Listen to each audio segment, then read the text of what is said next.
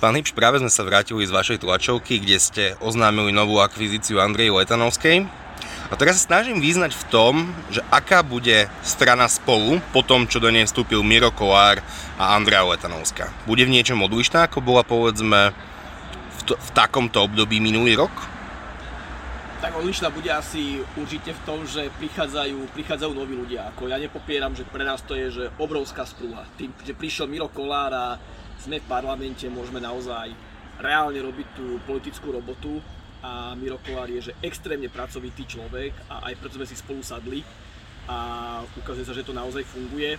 Andreu dlhodobo vníma, my sa poznáme s Andreou ešte z čias, keď robila v treťom sektore rovnako ako ja, čiže to není človek, že nováčik, že my sa teraz poznáme 3 dní, ale vďaka politike a toto je možno dôležité, že my si sadneme aj ľudsky, aj hodnotovo a, a to, čo to možno bude iné ako o rok, že teraz je naozaj tá snaha, že spolu má byť eh, to rozumnou a odbornou alternatívou. Veľa ľudí sa nám kedysi smialo, že prečo hovoríme, že odborníci a tak ďalej. Ja chápem, že je to možno nudné, že to možno nie je taká tá silná emócia. Na druhej strane hovorím, že po vláde Igora Matoviča si myslím, že ľudia pochopili, že prečo je dôležité aj v tej politike hovoriť o odbornosti, o skúsenostiach, o praktických riešeniach, lebo my sme si naozaj pred rokom zvolili divadelníka. Ako my to reálne asi podľa mňa aj všetci vedeli, teda ja som Igora Matoviča nevolil, to sa teda čestne, čestne priznávam. to by bolo som, veľmi divné, ak by ste ja ho volili. Ja som voliť, ani by som ho nikdy nevolil a ja som aj nikdy neuvažoval, že by som vstúpil do, eh, do strany eh, Olano. Tam sa asi nedá veľmi vstúpiť. Tam sa ani nedá, ale že kandidovať. A to presne bol ten eh, ten dôvod, že pre mňa Igor Matovič je človek, ktorý spravil aj nejaké veci dobre. To asi povedzme, že otvoril, otvoril témy, bol ten hlasný, ale pre mňa tam bolo príliš veľa kriku. Ja už som človek, ktorý som tiež po 40 a keď sa spýtujete na to, že aká má byť strana spolu, pre mňa má byť strana spolu práve tou pokojnou a rozumnou alternatívou. Ale skúsme to nejak zaramcovať, že ako alternatívou, lebo chápem, že zo strategických dôvodov hovorí, čiže je to strana odborníkov, ale odborník môže byť vpravo, vľavo, v strede, dokonca neomarxista, alebo, alebo hoci čo, tak aká tak, bude strana spolu? Tak určite nebude neomarxistická, to, to viem na, na 100% e, vylúčiť. Uh, niektorí nám vyčítajú, že keď poviem, že strana spolu je stredová strana, že, že to je nejaká hamba. Ja si myslím, že to vôbec hamba nie je byť v strede je podľa mňa niečo, čo je dobré, zrozumiteľné. Stred je niečo, čo nepolarizuje. Ja si myslím, že to, čo dnes potrebujeme, a to, čo ja ako keby som bol volič, a som a zároveň som aj predseda politickej strany, ja by som naozaj ocenil, aby tu bola strana, ktorá ponúka niečo, čo je proste pokojné, zároveň stabilné, že je to niečo, že naozaj proste ten štát poskytuje ľuďom tie základné služby, ktoré má, ktoré majú fungovať dobre, či to je vzdelávanie alebo zdravotníctvo a, a mnohé ďalšie. Zároveň nech nechá proste ľuďom dýchať a nech proste ľuďom nezasahuje do života tam, kde to nie je treba. A to je proste pre mňa stred. Ja to mhm. poviem na príklade, keď sa ma spýtujú, či sme lavicoví alebo pravicoví. Ja sa nehambím za to, že proste my sme stredová strana, čo napríklad pre mňa znamená, poviem to na príklade školstva, podľa mňa školstvo má byť kvalitné, verejné. Majú tu právo fungovať súkromné aj cirkevné školy, ale je úplne kľúčové, aby tu bolo naozaj kvalitné a dostupné verejné školstvo, kde každý rodič môže dať svoje dieťa a vôbec si nemyslím, že je správne napríklad do školstva vnášať nejaký trhový mechanizmus, pretože to do školstva nepatrí a nefunguje to, a to je na inú samostatnú diskusiu. A na druhej strane proste sú tu témy, kde podľa mňa ten štát má mať úplne minimálnu úlohu a nemá to do toho, do toho vstupovať. Ja som napríklad veľký zástanca toho, aby ľudia mali možnosť podnikať, aby proste boli teraz naozaj tí, ktorí vytvárajú tie pracovné miesta. A štát má proste len vytvoriť ten ekosystém, kde to celé proste funguje, nastaviť základné rámce. Toto je pre mňa ten, ten stred, ktorý není zlý a vôbec za to netreba hambiť a už vôbec nie po roku, keď tá spoločnosť je tak vyhranená, že si myslím, že toto je proste pokojná, rozumná, odborná ponuka. Andrea Letanovská mala ponuku minimálne z troch strán. Vylúčovacou metódou mám dojem, že je to strana PS, strana SAS a, a vy. Ja ti paradoxne najmenší politický výtlak zatiaľ. Mňa by zaujímalo, ako ste ju presvedčili, že poď práve k nám. Jedna vec je, že ľudia, keď prestupujú do inej strany, najväčší problém je, že veľakrát sa hovorí, že tí ľudia prezliekajú kabáty a idú tam, kde sú lepšie preferencie a že tam budú mať teraz potom už nejaké teplé miesto. V tejto chvíli to v strane spolu nehrozí.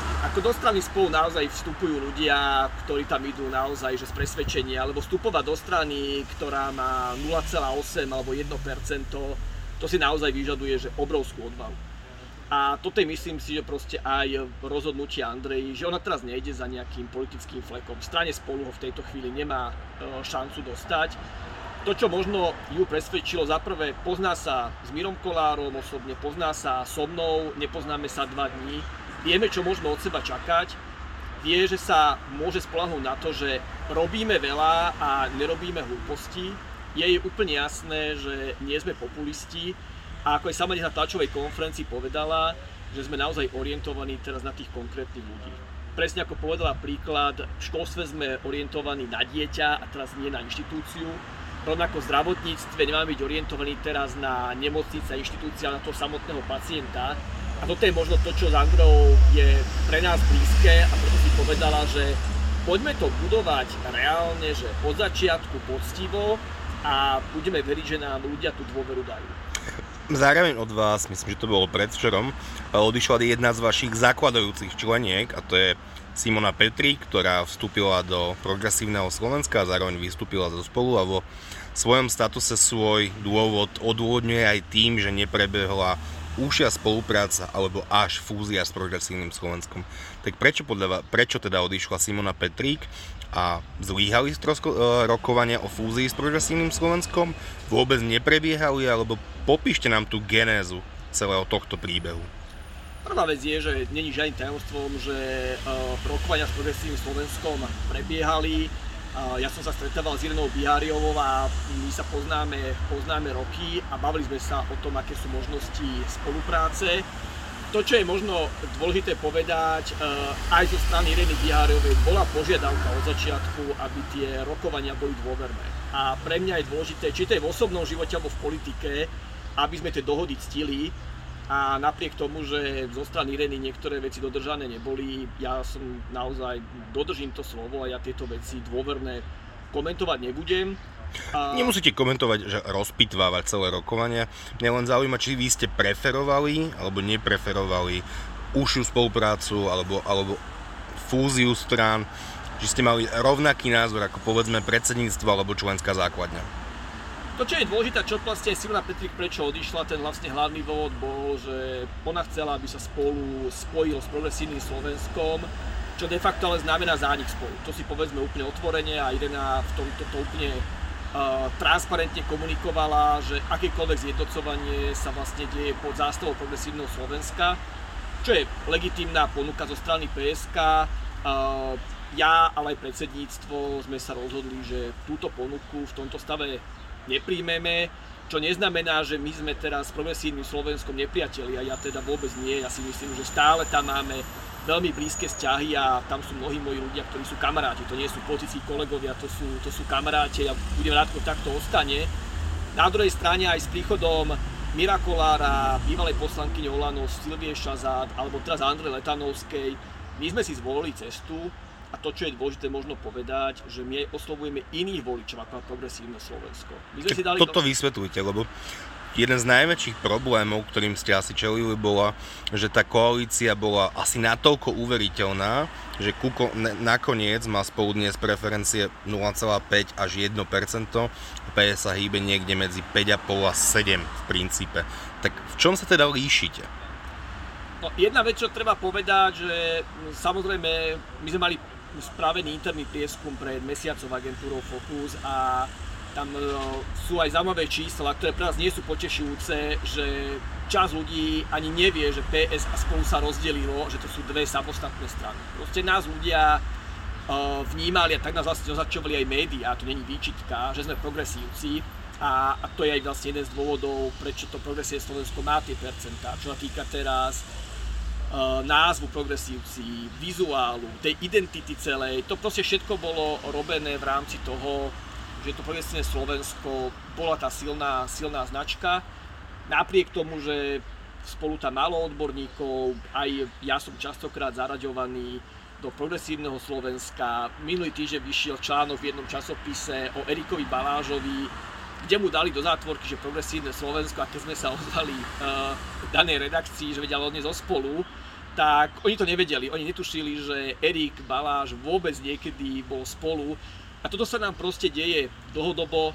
To není sťažovanie sa, našou úlohou je ukázať, že spolu je samostatná strana, robíme s týmito ľuďmi, toto sú, toto sú naše tvára, toto je naša ponuka. A my keď zdávali robiť prieskum aj kvôli tomu teda, že spájať sa, nespájať sa, ísť samostatnou cestou, tak sa vlastne ukázalo, že pre niektorých e, ľudí, a není to teraz malá časť, je spolu priateľná strana ako druhá voľba, ale zároveň to nie je progresívne Slovensko. Progresívne Slovensko, poviem to možno na príklade, ktorý vlastne aj Irena Biháriova hovorila, že ten stred je nejaký, že stred není ani taký, ani taký, že treba, treba byť vyhranený. Ja si myslím, že ten, ten pokojný, rozumný stred je dobrá cesta a je to dobrá cesta pre dnešného voliča a je úplne legitímne, že progresívne Slovensko sa chce viacej vyhraňovať, chce možno viacej raziť tie ľudskoprávne témy, ktoré mne sú blízke, ale to není proste v tejto chvíli vlajková loď spolu. Ja tu vidím kopec iných a vážnejších problémov, čo sa týka pandémie, ale zároveň to neznamená, že mám nejaký problém teraz povedať, že registrované partnerstvá sú v poriadku a kľudne by som za ne v parlamente zahlasoval. Cieľom každej politickej strany, teda logicky aj strany spolu, je mať podiel na moc, teda minimálne byť v parlamente a ideálne byť e, členom vládnej koalície. Som nečakal, že sa na to budem pýtať rok po voľbách, ale s ktorými stranami si neviete predstaviť spoluprácu po voľbách? Ja som vždy opatrný, že koho všetkého vždy vylúčil a to sa vždy spýtavali aj pred voľbami, spýtovali sa nás na to, že kto bude mať aký post. Uh, my sme všetci, teda minimálne ja, moji kolegovia a kolegyne po, po volebnej noci my sme získali veľkú pokoru a hovoriť o tom, že s kým áno, s kým nie. Sú strany, ktoré sú pre mňa že, že úplne jasné a myslím, to nie je žiadne tajomstvo. To sú fašistické strany? To je fašistické, že čo sa týka Kotlebu a čo vznikla nová strana, Republika sa myslím volá, tak to je proste nepriateľné. A rovnako to je proste aj smer a jeho. Ako proste to je, že vec, ktorú ja nevidím zmysel, my keď tu hovoríme, že 12 rokov nám tu vládli títo ľudia, ktorí mali blízko k ľuďom, ktorí sú momentálne vo väzbe, tak asi není úplne v poriadku tváriť, že zrazu s nimi sa, s nimi sa vládnuť dá. A všetko ostatné by som osobne nevylúčoval. Tu je naozaj dôležité, aby to ak bude tá možnosť, bola vláda, ktorá naozaj ponúkne tú rozumnú alternatívu. Pre mňa je dôležité, aby sme tu nehrali v tej politike divadelnej hry. Častokrát sa od toho politika čaká, že vlastne má byť viacej herec ako odborník a možno sa to nikdy viacej nestalo, ale tá pandémia ukázala, ako je strašne dôležité vedieť, že čo v tej politike vlastne chce človek robiť a aké má pripravené riešenia a možno sa nepozrieme teraz na to tak, akým spôsobom sa to teraz ide podávať.